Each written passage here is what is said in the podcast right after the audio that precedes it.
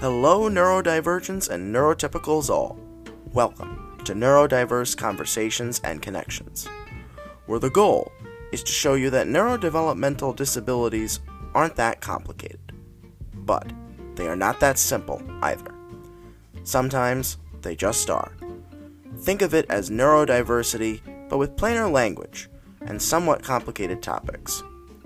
Join me, Connor O'Brien, a 26 year old autistic self advocate from Rhode Island, as I interview and discuss with my guests, who are experts or experienced in the world of disabilities, or our fellow neurodivergents themselves, about how we can work together to see how self advocates and professionals can relate to each other and help everyone in the process.